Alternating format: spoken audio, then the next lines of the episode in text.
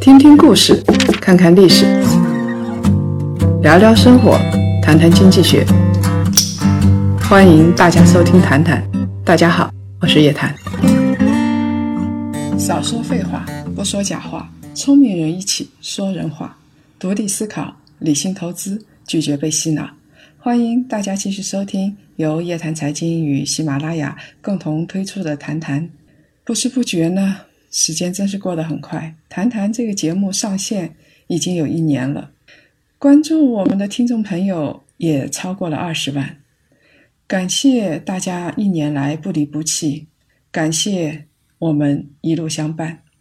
咱们第一期谈谈的开题内容，我们写的是《欢乐颂》里边的樊胜美，她怎么样才能钓到金龟婿？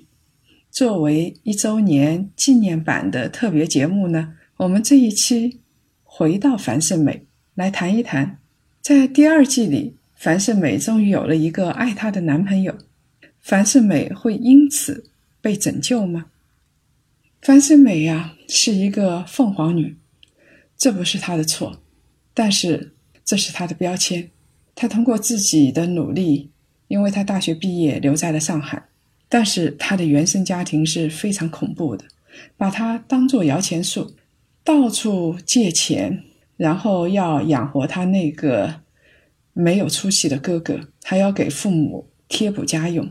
樊胜美表面上是一个大城市的白领，但是生活非常拮据，四处欠款，入不敷出。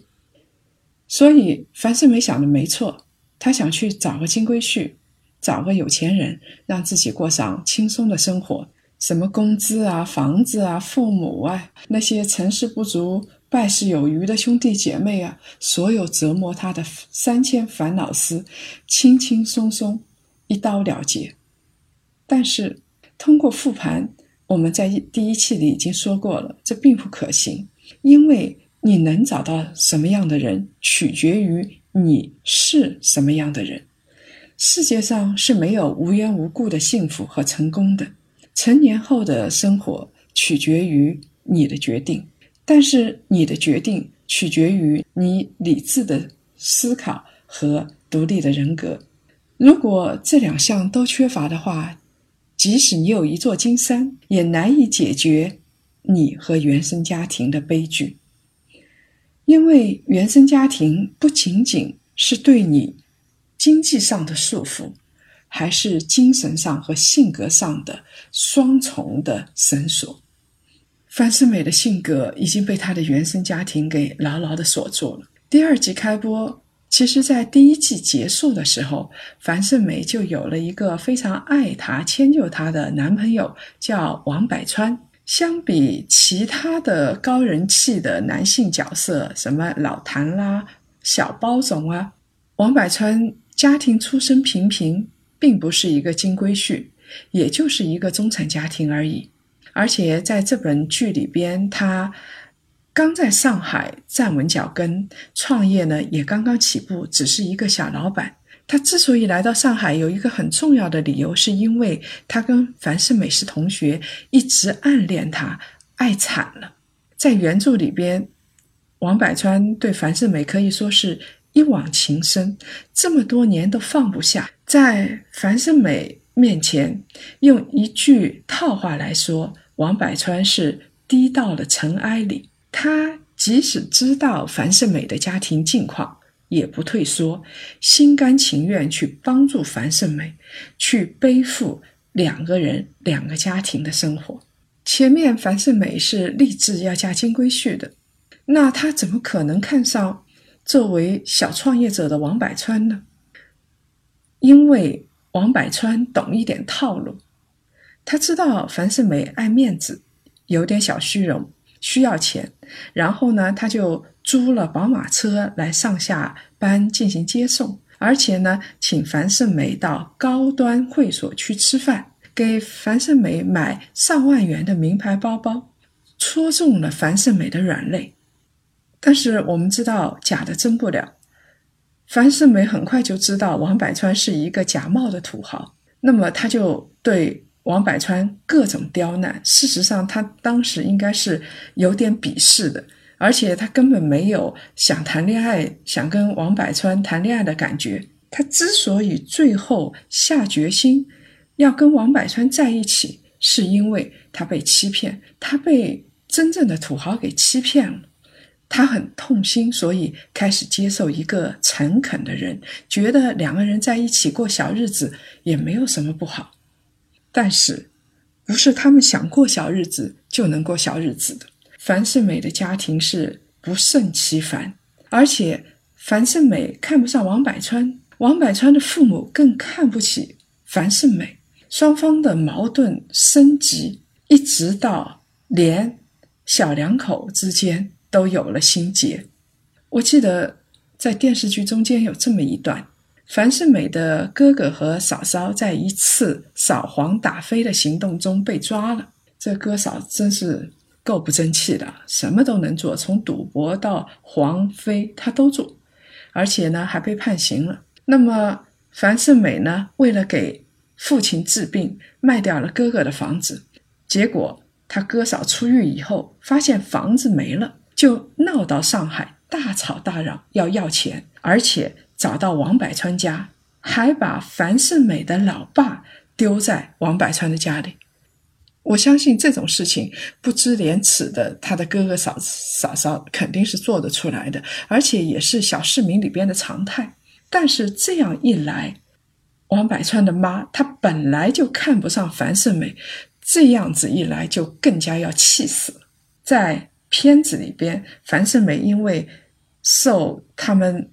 原生家庭的打扰，心情很差，那么呃，王柏川一直又在创业，然后樊胜美就冲着王柏川吼，你是我男朋友，你不帮我想办法，你逼我是不是？其实这种话很无聊，因为我想他如果作为一个理智的人的话，他会知道王柏川是根本不可能天天陪在他身边的，王柏川不是那个富二代的小包总。那么王柏川最终受不了，他说了实话，我养你父母是可以的，但是养你兄嫂还是被逼着来养，我真的是做不到。这个很好，两个人之间要沟通成本最低，必须坦诚，必须说实话。但是问题来了，如果他要养樊胜美的爹妈，就等于养樊胜美的兄嫂，因为樊胜美的爸妈是不可能不去帮助他的没出息的儿子和媳妇儿，除非樊胜美选择彻底离开家庭，否则这是一个死结，是没有好的办法来解决的。连一向老实憨厚的王柏川都受不了，他呢动了点小心机，在樊胜美抱怨他的时候，王柏川就假装自己喝多了，用聚餐客户的口气给樊胜美发了短信，说小王喝趴下了，他也是年轻人，不要为难他。那等到王柏川好不容易买了房子之后，因为担心樊胜美的哥哥盯上自己的房子，他再次用了一个小手段，最终没有在房产本上写上樊胜美的名字，这就是导火索，直接导致了两人分手。其实我倒是挺同情王柏川的，因为每个人都有止损的本能。王柏川爱的是樊胜美，他没有义务跟樊胜美在一起，成为樊胜美他们家里的长工，更何况这个剥削简直是个无底洞。他在房产证上之所以不加上樊胜美的名字，是为了杜绝将来的不确定性风险，因为很有可能樊胜美的爸妈和哥嫂是会要挤进这套房子的。但是他不加名字，就意味着对樊胜美本人的判断力也不信任，两个互相不信任的人在一起是一种折磨，一定会有心结，所以为了止损，两个人最终一定会分手。有不少人认为樊胜美是吴梅里边最可怜的了，家里人其实根本不爱她，她的父母，她对家里唯一的贡献就是当家里的现金奶牛，被剥削，被压榨，然后被欺负，然后她又要讲虚荣，只好到社会上去找一些富二代然后被玩弄。其实硬币总是有两面的，就像我们说的，可怜之人必有可恨之处。范思美的这点可怜其实成为他最可怕的一面。从人性的角度来看，他一方面因为亲人的剥削万分痛苦，他觉得不公平，另外一方面他又在乎又对身边的关心自己的人极度苛刻，他一边在受虐一边在施虐。他虐待王百川，要求他赶紧买房给自己一个家，另外一方面他对于王百川不能陪自己，给自己呃时常的来分忧，来说一点好听的话，他感到很不爽。拜托，人是不能两面面面俱到的，两面都符合你的要求，十全十美，这是不可能的。其实这是一个死循环，一方面是樊胜美的哥哥不断剥削父母，然后父母又不断来剥削樊胜美。解开这个死结只有两个办法，一刀砍下去。樊胜美和家庭一刀两断，先追求自己的事业，等有了能力再来适度的帮助自己的家庭。第二，回去继续找金龟婿，说不定真的有男人荷尔蒙冲昏头脑，愿意找一个漂亮的呢。其实找金龟婿的本质是什么？就是把自己的美貌和身体长期的租给一个男人，然后从这个男人那儿获得丰厚的租金。这其实就相当于固定资产出租一样。类似于樊胜美这样的女性在生活里比比皆是。这类人有三个特点。第一，没有办法和自己的原生家庭割裂，她下不了狠心。第二，不能割裂却又不甘心，然后是无限的抱怨又无限的妥协。第三，她自己在纠结的过程当中，把身边最关爱自己的人给拖下水。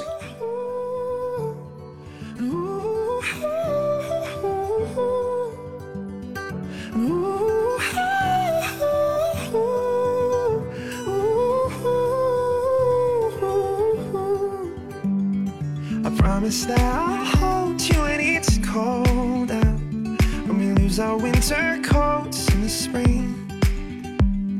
Cause lately I was thinking I never told you that every time I see in my heart. 知乎上面有这样的一个故事，有一对父母连续生了两个女儿，然后呢，因为不想被罚款，因为生育政策，他们呢就假离婚，然后又生了一个儿子。后来这对父母从假离婚变成了真离婚，女儿呢就把他妈接过来住，而且打算给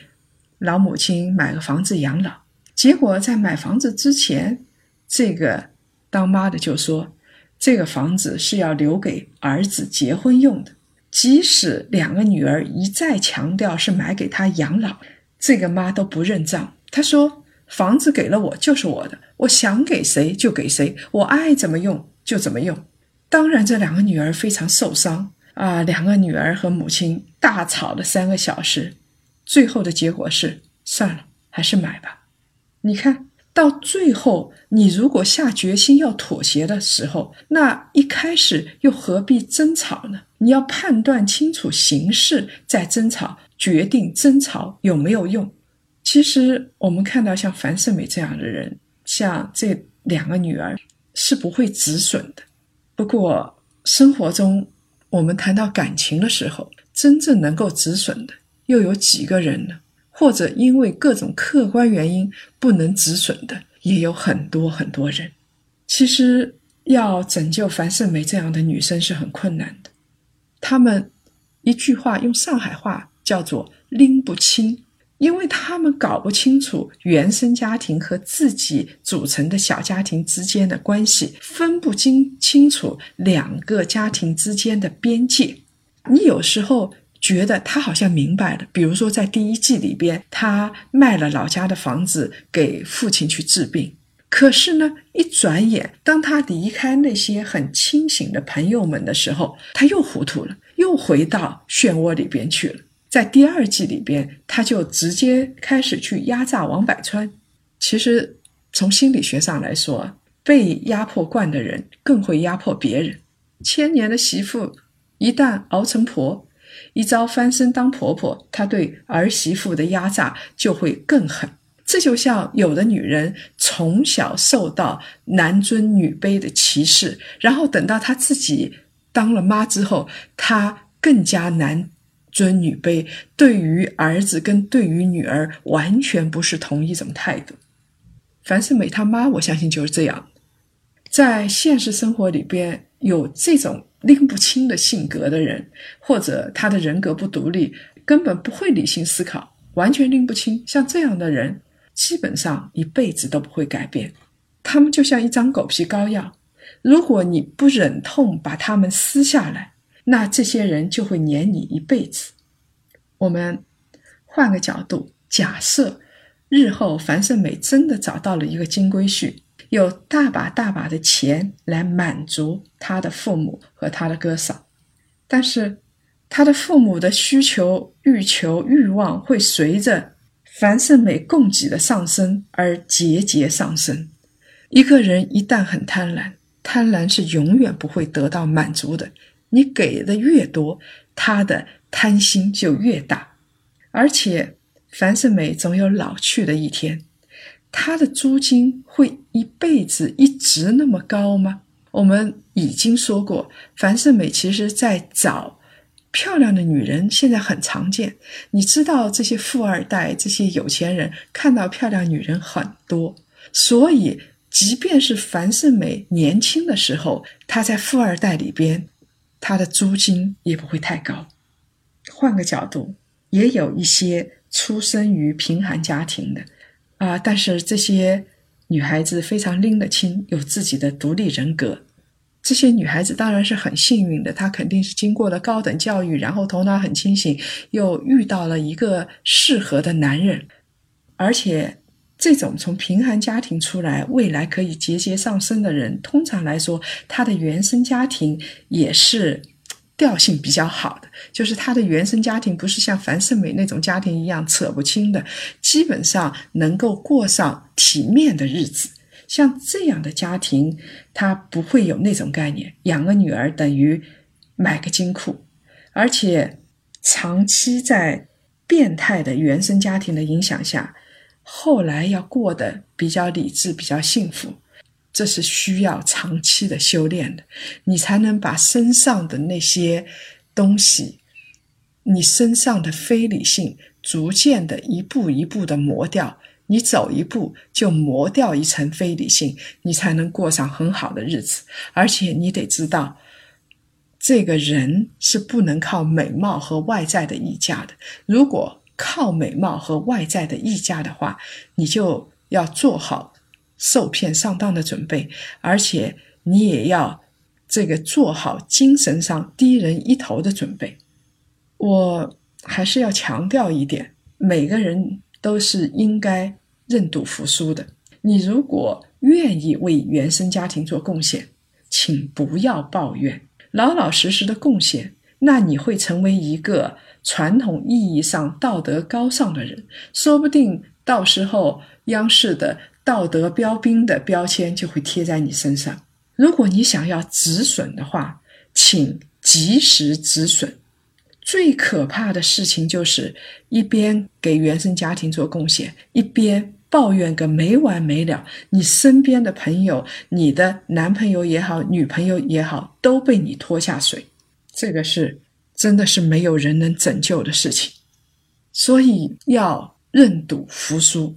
认赌服输，重要的事情说两遍。好了，这期节目呢就到这儿了。今年啊，我们华东、华南、华中、华北四大地区的线下活动已经开始陆续的落地了，包括闭门的创富会议、高端投资理财的会议、私董会议，都会逐渐逐渐的落地。我们的美国价值投资之行已经完美的落幕了。这一次活动的成员还会组成一个小团队，我们一起在互相信任的基础上会做一点事情。要知道找到二三十个能够互相信任，一起做事情，可以一起帮助的人是很不容易的。这次没能加入我们的朋友不要心急，因为这次确实报名的人比较多，有一些人没有能够成行。以后呢，我们将会陆陆续续的推出很多全球投资之行，下一站是以色列，期待大家共同参与。以色列是一个我很神往的地方，三大宗教的中心。我们要了解人类的历史，我们要了解宗教的起源，要了解在沙漠上的创新，就必须去以色列。另外，我们的檀香学院理财投资之旅课程也已经上线了，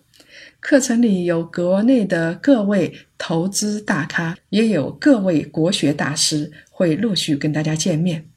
我们的原则是既要提供稳定的价值观，也要让大家掌握非常重用的工具。大家可以在夜谈财经公众号里边咨询课程信息，希望到时候可以跟大家面对面的交流。继续来分享两位朋友的留言。一位名叫湘琴的朋友说，婚姻其实就是合伙，既然单干也能很精彩，那就无需一纸婚约，若是真爱的话，浪漫无处不在。这位朋友真的是很潇洒，但是对于很多人来说，出于现实利益的考虑，那一纸婚约是多么的重要。另外一个名字叫 M G 宁的朋友说，您看到了安迪的独立，我看到了他的脆弱和自卑以及不安全感，这也是小包总能够追到安迪的原因。因为小包总知道他们家的家族精神病史，然后小包总说了，推开我，谁来心疼你呢？在小包总眼中的安迪，绝不仅仅是一个独立的职业女性，而是一个让人迷恋，让人想要去呵护的美女，所以安迪才会选择小包总。是的，您说的对，我们一直在说安迪其实是一个非常脆弱的人，这样脆弱的人他需要轻松和需要一种彻底的灵魂上的放松和安全感，这个东西不知道小包总能不能带给他。我认为在现实生活中，你见到这样人的概率是非常低的。其实我们生活要幸福是搏的要高概率的事件，而不是低概率的事件。为什么我很反对女孩子看言情小说？因为看了言情小说之后，人人都以为自己是灰姑娘，就会去做这种遥远的梦啊，白马王子骑着白马来救我的梦，然后不肯脚踏实地的面对生活，这样会让女人更不理智。如果各位想了解更多财经经济类资讯，请搜索拼音谈财经，或者呢关注公众号夜谈财经。下周五下午五点同一时间，老地方，我们不见不散。